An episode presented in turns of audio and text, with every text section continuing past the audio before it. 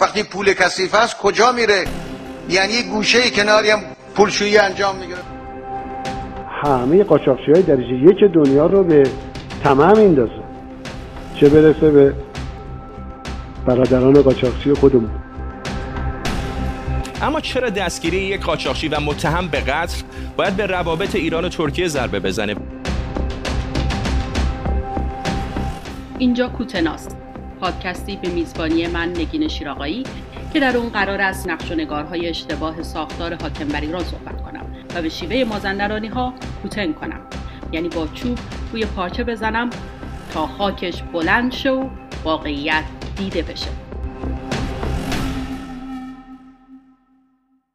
ایران از ابتدای انقلاب سال 57 خودش رو به عنوان جنگجوی قدر در مقابل قاچاق مواد مخدر معرفی کرده و یکی از سختترین مجازات ها رو برای مصرف و قاچاق مواد مخدر در دنیا داره. اما زیر این لایه بیرونی خشن پر است از لابراتوار زیرزمینی، مسیرهای امن قاچاق و فعالیت‌های بین‌المللی. در این اپیزود کوتنا به مافیای قاچاق مواد مخدر و بازار سیاه ایران نگاه می‌کنیم و اینکه چطور نیروهای نظامی ایران در خارج از مرزها از اهرم مواد مخدر برای اهداف سیاسی و نظامیشون استفاده می‌کنن. نشون میدیم که چطور در ذهن گردانندگان این بازی هدف وسیله رو توجیه می‌کنه و هیچ مرزی وجود نداره. از رشوه و آدم ربایی تا آدم کشی و همکاری با باندهای خلافکار در کشورهای مختلف.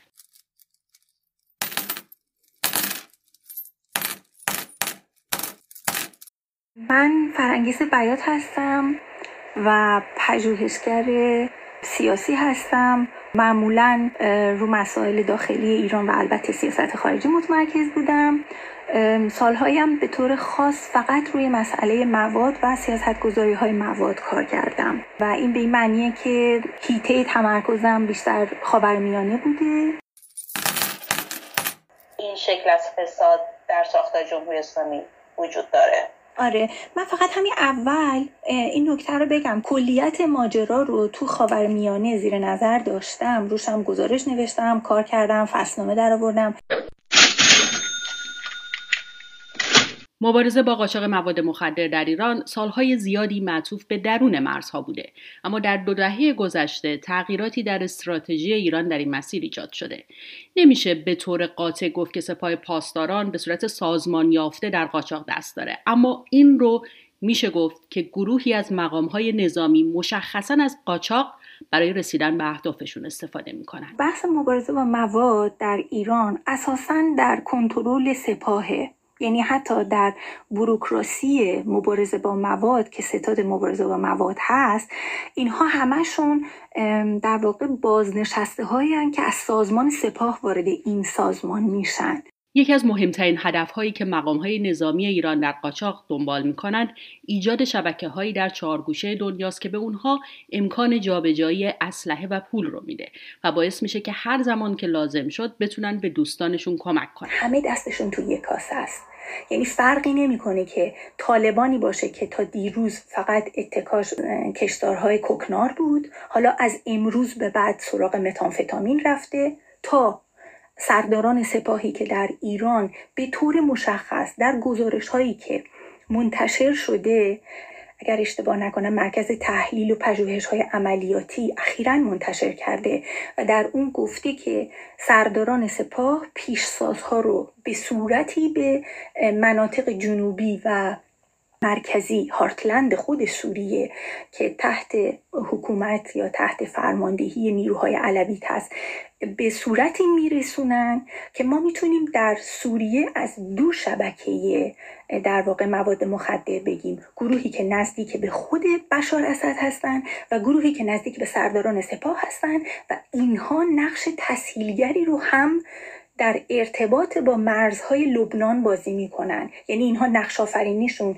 در لبنان به ویژه در سازوکارهایی که متصل با دره بقا به یه صورتیه که تمام این شبکه انتقال پیشساز رو شبکه گسترش تجارت رو و بعد تولید لابراتواری اینها در سوریه و انتقال اونها به بازارهای مصرفش که عمدتا در حاشیه خلیج فارس هدایت می‌کنن. در واقع می‌خوام این بچ رو بگم این تناقض رو بگم که درسته که ایران به عنوان در این حال یکی از بزرگترین ضبط کنندگان مواد مخدر در جهان شناخته میشه. اما اینو فراموش نکنیم که پشت این داستان یک تجارت وسیعی قرار داره که ابعادش یک ابعاد کاملا امنیتیه. تلاش برای ترور عادل الجبیر سفیر عربستان سعودی در خاک آمریکا یک نمونه از استفاده نیروهای نظامی ایران از باندهای تبهکاری برای اهداف تروریستیه. منصور ارباب سیر محکوم پرونده برنامه‌ریزی کرده بود که با اعضای کارتل لوسزتاس از باندهای بزرگ قاچاق مخدر مکزیکی دیدار کنه. اما بجاش با ماموران مخفی اداره مواد مخدر آمریکا روبرو شد. همین شد که نقشه این ترور لو میره. پرونده های ترور در ترکیه نمونه دیگه ای از این شبکه سازیان. نفتکشی یونانی به نام نوروان از دوبی به سمت یونان راه افتاد و یک ماه بعد در بندری در غرب آتن پهلو گرفت. بار نوروان دست کم دو تن هروئین خالص بود و شش قاچاقچی مواد مخدر با سرمایه گذاری مشترک 20 میلیون یورویی آن را خریده بودند. از آن سرمایه گذاران حالا یکی را می‌شناسیم ناجی شریفی زیندشتی. پنج نفر دیگر بعدها کشته شدند.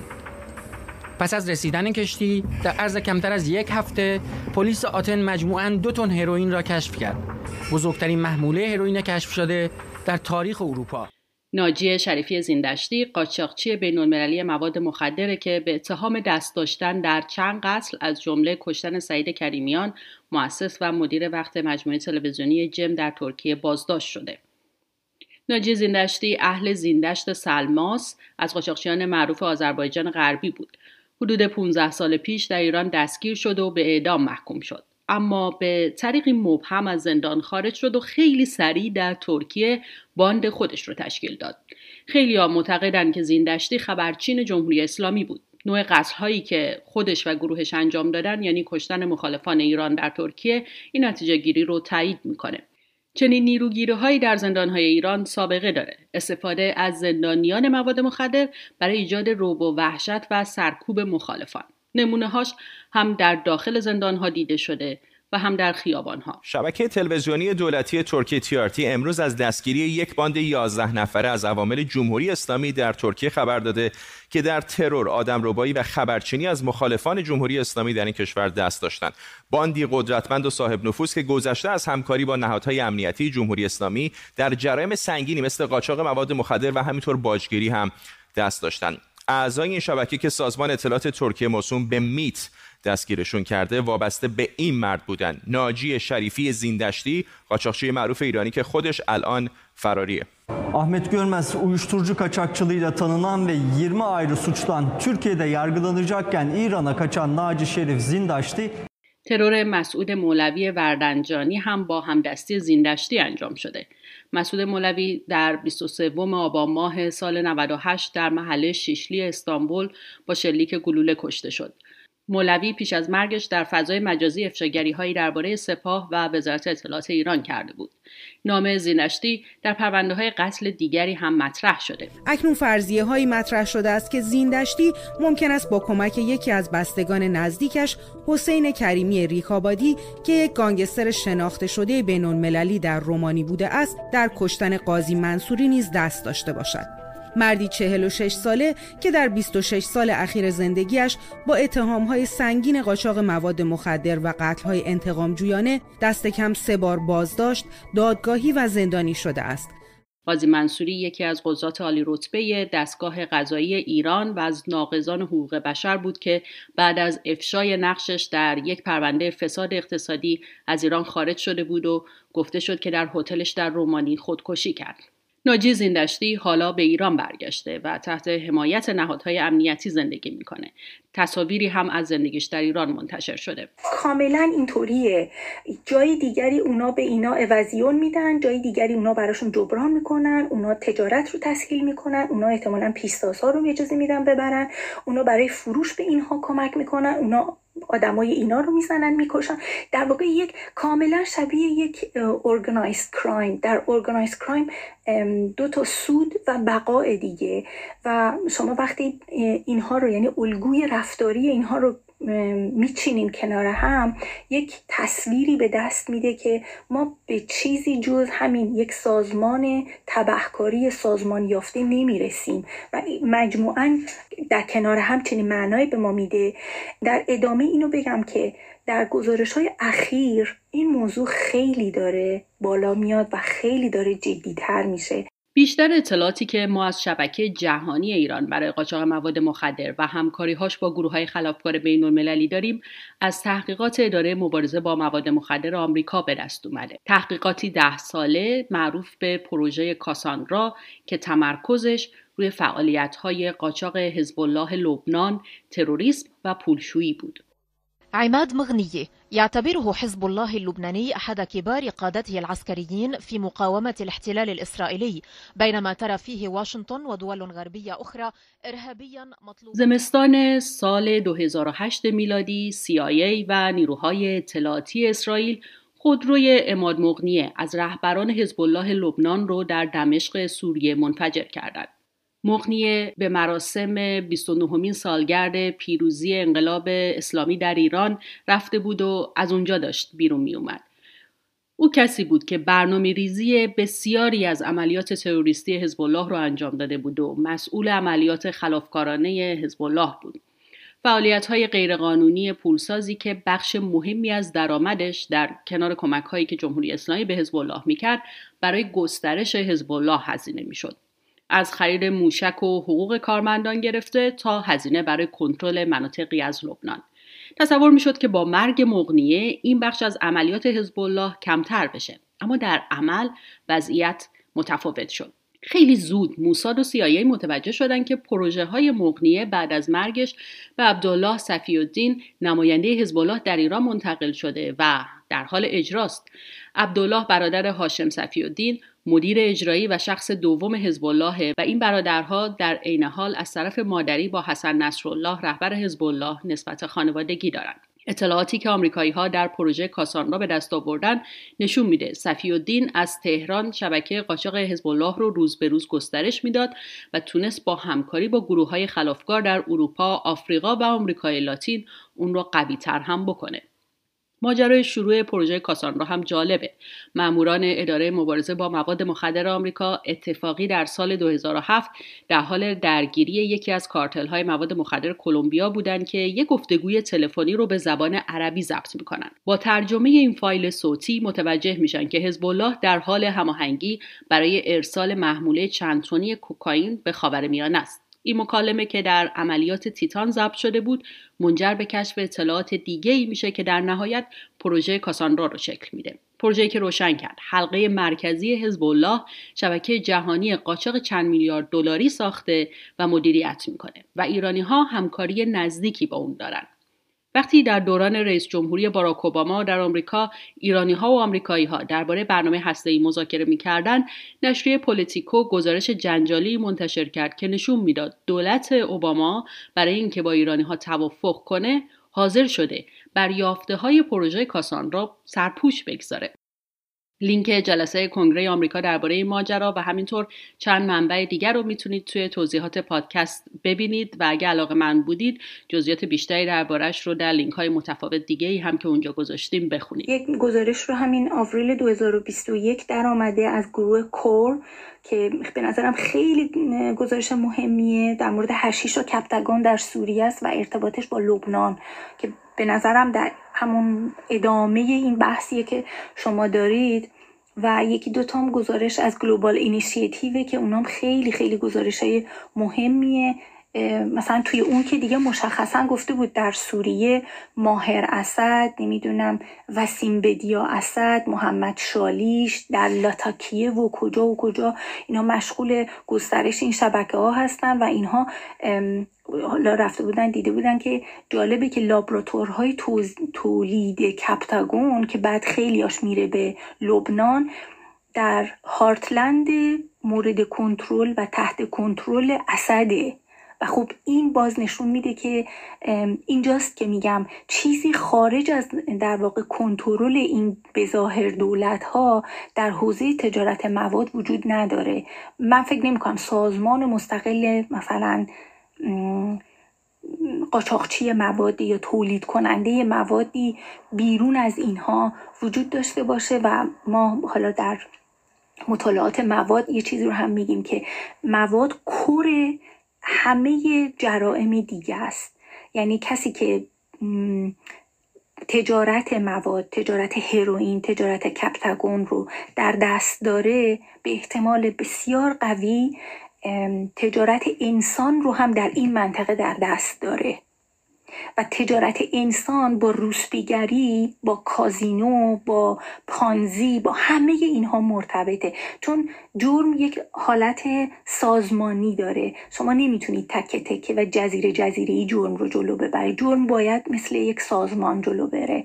و اینجاست که باز توجه ما به این جلب میشه که هدایت اقتصاد مواد چه ارتباطی با مسئله مثلا قاچاقچی های انسان داره در خاورمیانه و این جریان مهاجرت خاورمیانه رو کی داره کنترل می‌کنه؟ چه کسانی پشتش هستن؟ کمان که اینا در مورد آفریقا خیلی کار شده یعنی مستنداتی وجود داره که جریان تجارت رو مثلا از اتیوپی کاملا گروه های دولتی دارن انجام میدن.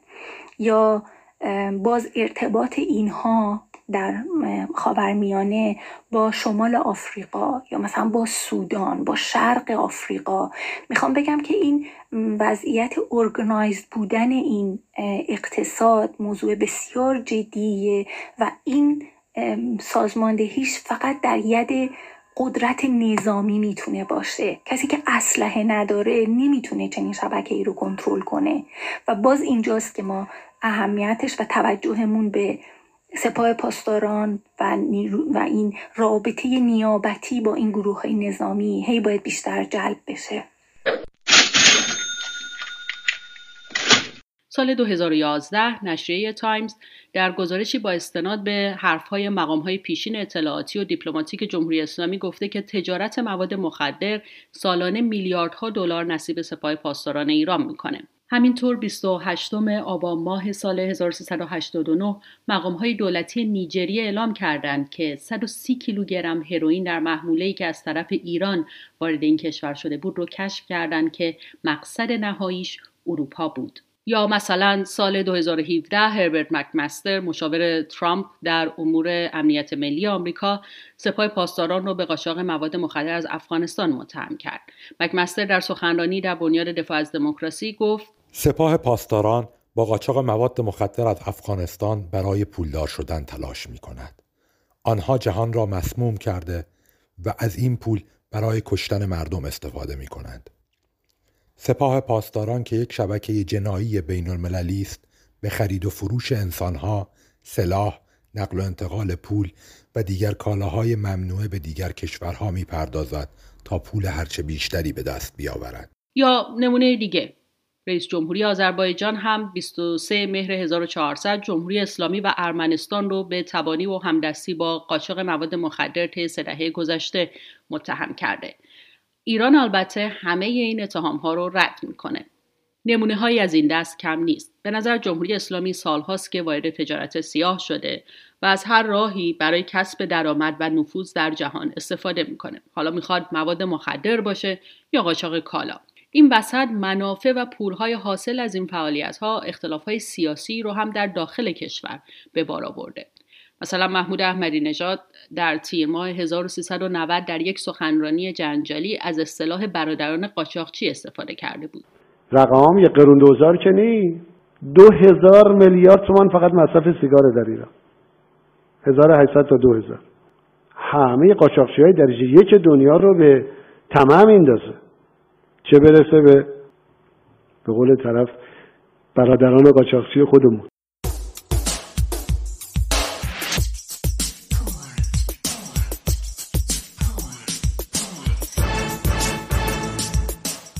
یا حسن روحانی رئیس جمهوری قبلی در سال 98 به وجود پولهای کثیف حاصل از تجارت مواد مخدر اشاره کرده بود.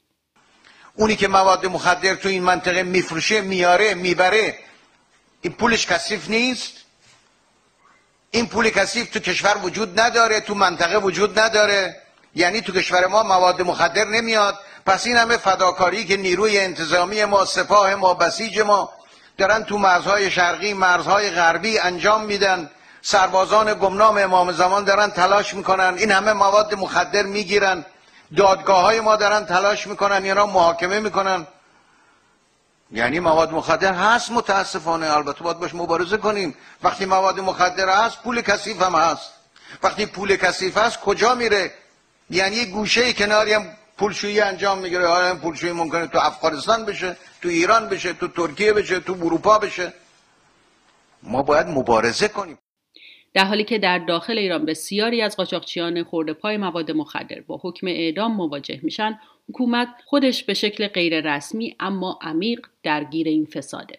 ما در خاور میانه و غرب آسیا حالا بگیم چون داریم در افغانستان حرف می‌زنیم از افغانستان تا لبنان تا سوریه تا شمال آفریقا حتی ما درگیر بحران دولت ملت ها هستیم ساختارها خیلی ضعیفن ساختارها نمی‌تونن عملکردهای مورد انتظار خودشون داشته باشن. در چنین گستره آشوب زده ای هدایت این اقتصاد جرم که در واقع حیات خیلی از این گروه ها به اون وابسته است بدون دخالت این نیروهای سیاسی که ما به عنوان دولت ها مثل ایران مثل سوریه داریم باز میشناسیمشون غیر ممکنه و قبلا صحبت از نارکوستیت بود. صحبت از این بود که دولت ها گرفتار تجارت مواد هستند امروز صحبت از امپراتوری مواد در خاورمیانه است و این عمق بحران در واقع پنهان زیر روابط سیاسی و رقابت های سیاسی خاورمیانه رو نشون میده.